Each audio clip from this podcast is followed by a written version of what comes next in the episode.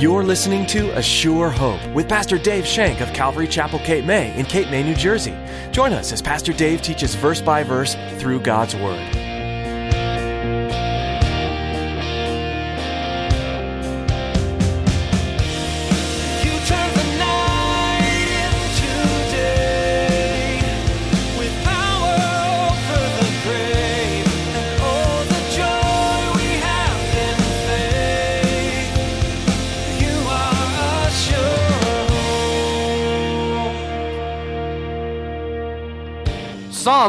In justifying this strange and unbiblical practices that these churches, have declared this to be a spiritual principle. They say God cannot reach the heart without offending the mind. This is hogwash. This is absolutely hogwash and it's totally unscriptural. This results in an attitude that, that, that the more confused, the more weird that something is, it must be from God. That is not biblically correct. That is wrong thinking and wrong doctrine. The Bible tells us that God is not the author of confusion, but of order, structure, and peace. In today's message, Pastor Dave will warn you about the dangers of those who seek to mislead with false doctrines. In his study, you'll learn about the false teaching that suggests God uses confusing or strange methods to draw the lost. Now, here's Pastor Dave in the book of Acts, chapter 8, as he begins his message The Counterfeit Exposed.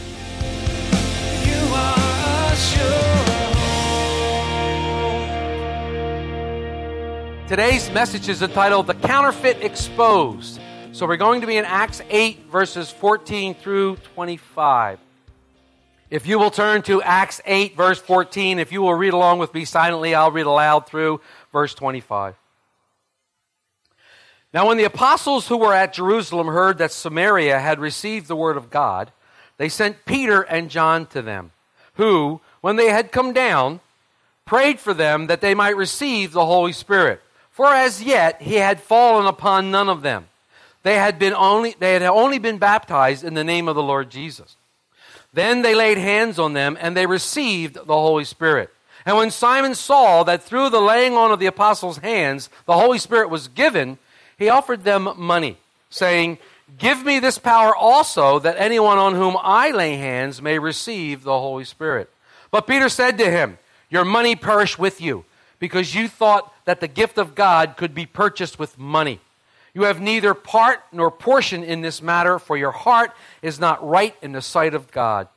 Repent, therefore, of this your wickedness, and pray God if perhaps the thought of your heart may be forgiven you. For I see that you are poisoned by bitterness and bound by iniquity. Then Simon answered and said, Pray to the Lord for me, that none of these things which you have spoken may come upon me. So when they had testified and preached the word of the Lord, they returned to Jerusalem, preaching the gospel in many villages of the Samaritans. Are you afraid of something? Is there something in your life that makes you afraid? Now, many, many people around the world have these fears. They have a dread or even an aversion towards something. Sometimes this dread is so persistent, this fear is so severe that it becomes an irrational fear and it causes panic within inside. These fears are called phobias. And they come from the Greek word phobia. It's common for fear, but there's a notion of panic or fright involved. If you suffer from one of these fears or phobias, you know exactly what I'm speaking about, especially when I use the word panic. Some of these phobias are the fear of spiders, arachnophobia, the fear of confined places, claustrophobia, the fear of the number 13. Yes, there is a fear of such a thing. This is called triskaidekaphobia. Many, many different fears with many, many different names. Do you know what the one thing magicians are overwhelmingly afraid of? Do you know what the one thing that magicians are overwhelmingly afraid of? The number one phobia that magicians have is detection. Being found out. Getting caught while they're performing. You might call this detectionophobia. Now, there's no word in the dictionary that says that. I made that up. But you get the point. Last week, we looked at the counterfeit Christian. The counterfeit Christian, we said, is one who looks like a Christian, talks like a Christian, acts like a Christian, when indeed they are not Christian. So the magician, like the counterfeit, their biggest fear is being detected. The counterfeit biggest fear is being called a phony, getting caught. Last week we were introduced to this man named Simon. Called him Simon the sorcerer. We get a glimpse of Simon and what he is all about when we look at the verses in 9 through 11 in chapter 8. But there was a certain man called Simon who previously practiced sorcery in the city and astonished the people of Samaria, claiming that he was someone great, to whom they all gave great heed, from the least to the greatest, saying, This man is the great power of God. And they heeded him because he had astonished them with his sorceries for a long time. So we find Simon, and one of his characteristics was he was a man full of pride. We found that right off the back because it says that he claimed that he was someone great. And anyone that claims that they're great has to be full of pride if you look at scriptures the way the scriptures say. We talked about how the Bible has a very dim view of pride, and it has a very, very dim view of those that would be proud. We talked about that last week. In Proverbs 21 24, it says, A proud and haughty man, scoffer is his name, he acts with arrogant pride. Arrogance there. In Psalm 10, verse 4, it says, The wicked in his proud countenance does not see God. God is in none of his thoughts. Proverbs 29, verse 23 says, A man's pride will bring him low. God is not looking for the proud, God is looking for the humble. We know from Scripture that God gives grace to the humble and he resists the proud. God's looking for those that might humble themselves before him. In Proverbs 16:5, every proud in heart is an abomination to the Lord, Though they join forces, none will go unpunished. We're going to find that out today. Simon was a man who practiced sorcery. And it's safe to say that he was pretty good at what he did. He was good at his profession. His profession was basically magic, it was witchcraft involving enchantment, divination of e- evil spirits. The sorcerer even had power over commanding these evil spirits. And Simon applied his trade well, and he had this tremendous following. A lot of people from Samaria followed him wherever they went. He astonished the people to the point where they said, He is the great power of God. Looking at a man and said, He is the great power of God. I'm sure that he had his tricks down to a science, never thinking he could be detected. I'm sure he was confident and that he could confuse and he could confound the people for a long time. He was confident in the lie that he perpetuated.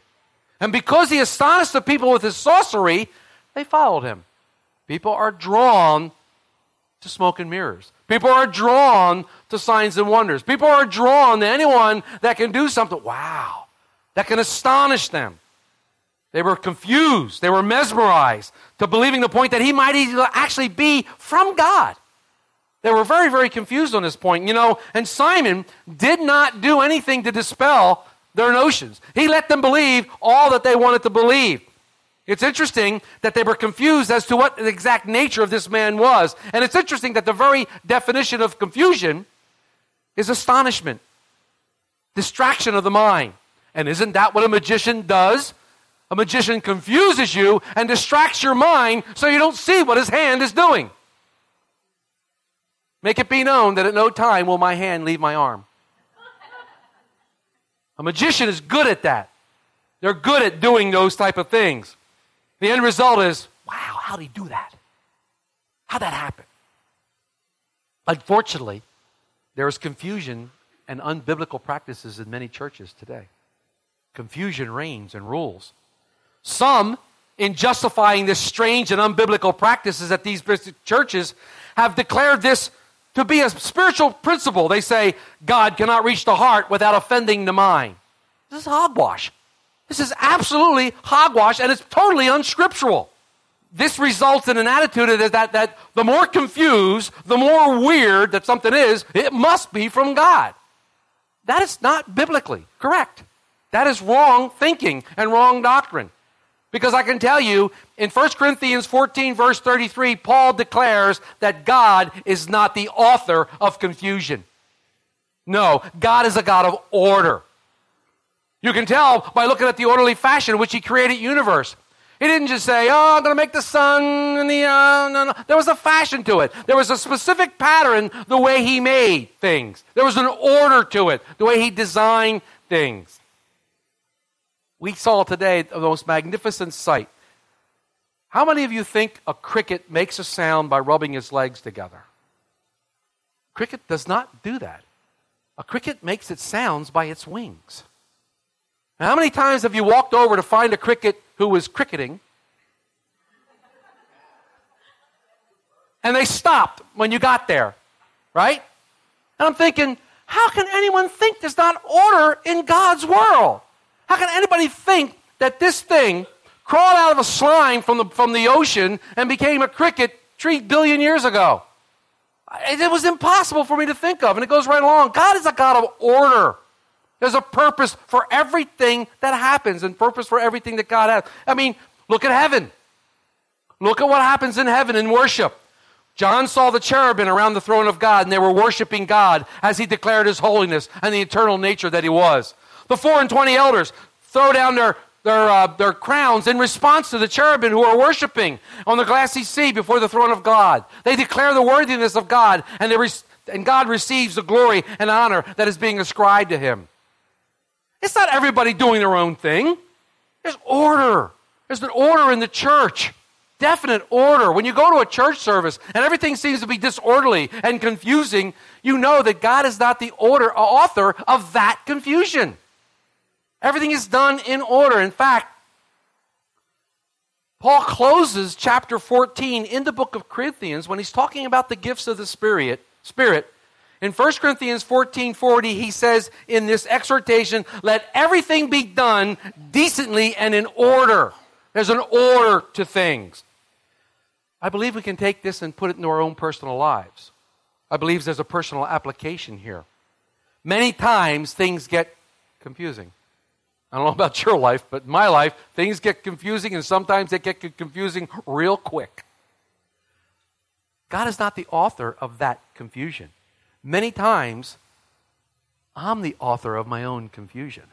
Or we are the author of our own confusion. Why? Because we insist on doing things our way instead of God's way. We insist on doing things not God's will, but my will. And we insist on doing things that way. And it's amazing how confusing mess we can make out of our lives. How our lives all of a sudden seem to be going downhill. We can't understand it. I'm reminded of a beautiful hymn. What a friend we have in Jesus. Oh, what peace we often forfeit. Oh, what needless pain we bear, all because we do not carry everything to God in prayer when our lives are so full of confusion, when our lives are so twisted and tangled, the first place we should go is God. God restores order in our lives. It's possible that you might be in the midst of some confusion today. Things are confusing to you. You might not know which way to turn. You might be saying, What's happening? The beautiful truth is, God brings order out of confusion. Read Genesis 1, verse 2. The earth was without form, it was void, and God brought order to it. God brought order to the earth. He began to make his work possible. He took order out of disorder. When we turn over to God, this tangled confusing web that we've made of our own lives, He's able to bring order from it and to bring beauty from it. Beauty from ashes. Beauty from ashes. Order from confusion. We have to remember that in our lives. We have to remember that God wants an orderly thought, orderly process. Confusion doesn't come from Him. You know, for some time, Simon was the only game in town.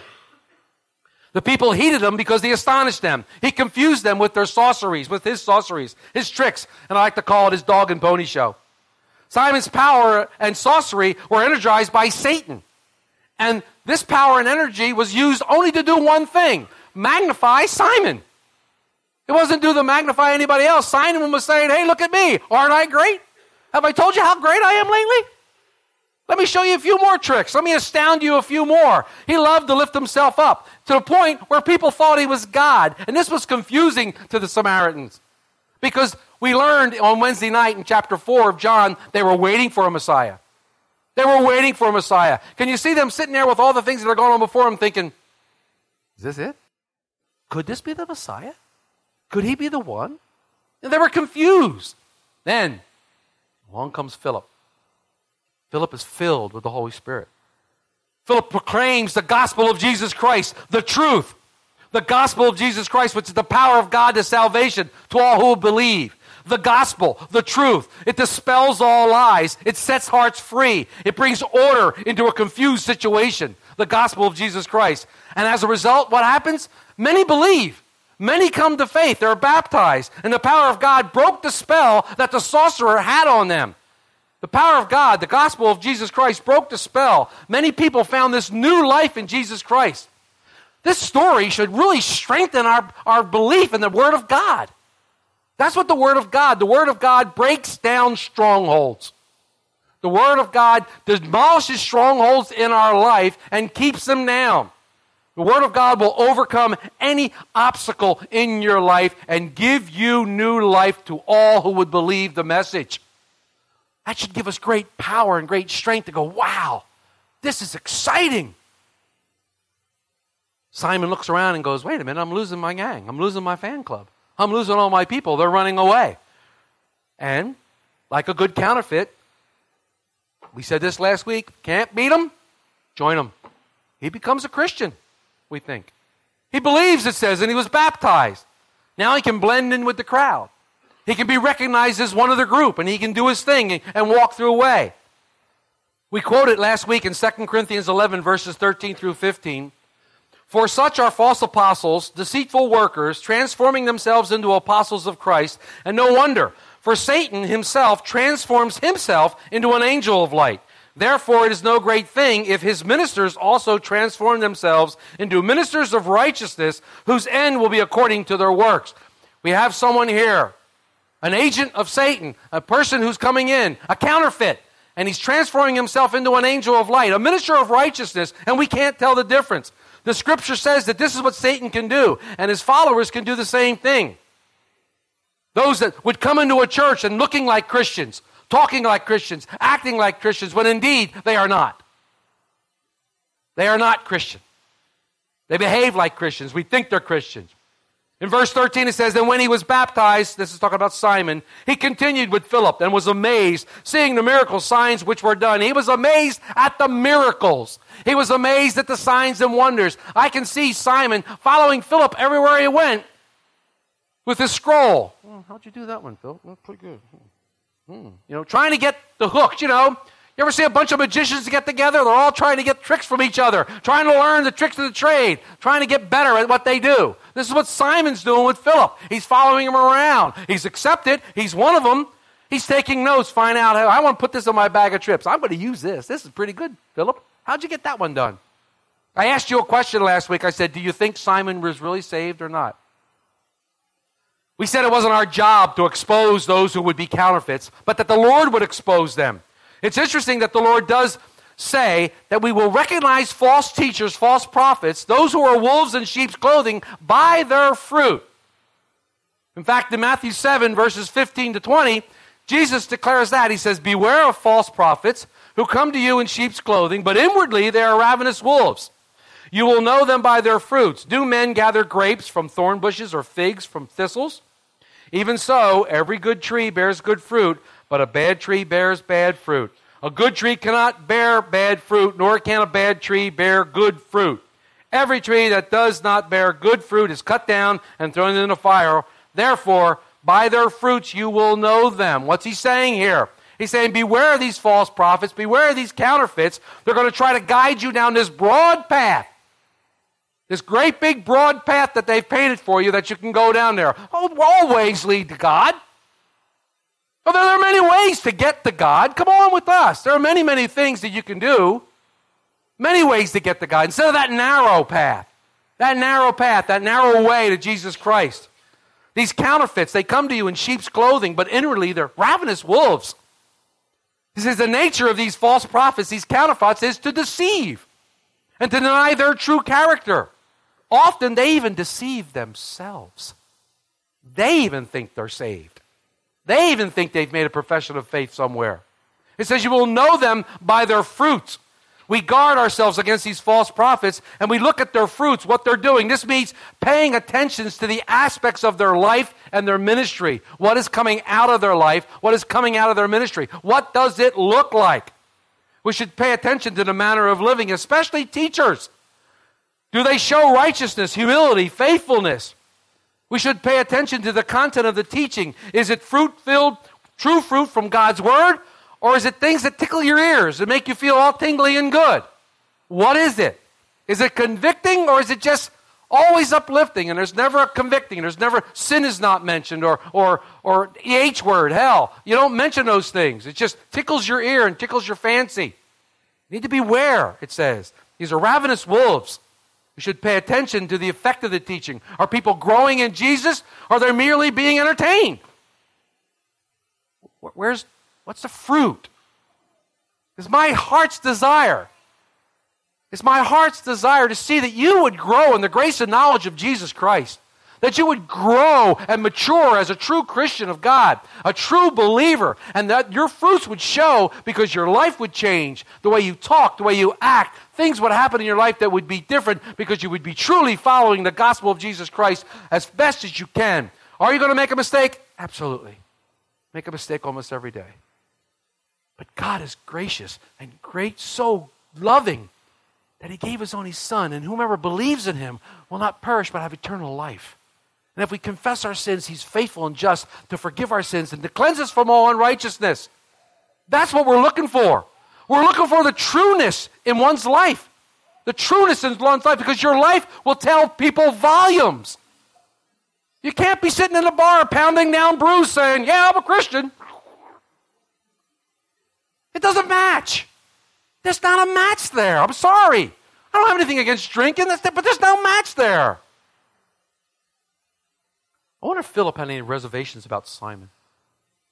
What if Philip ever thought about Simon? I mean, he did baptize him.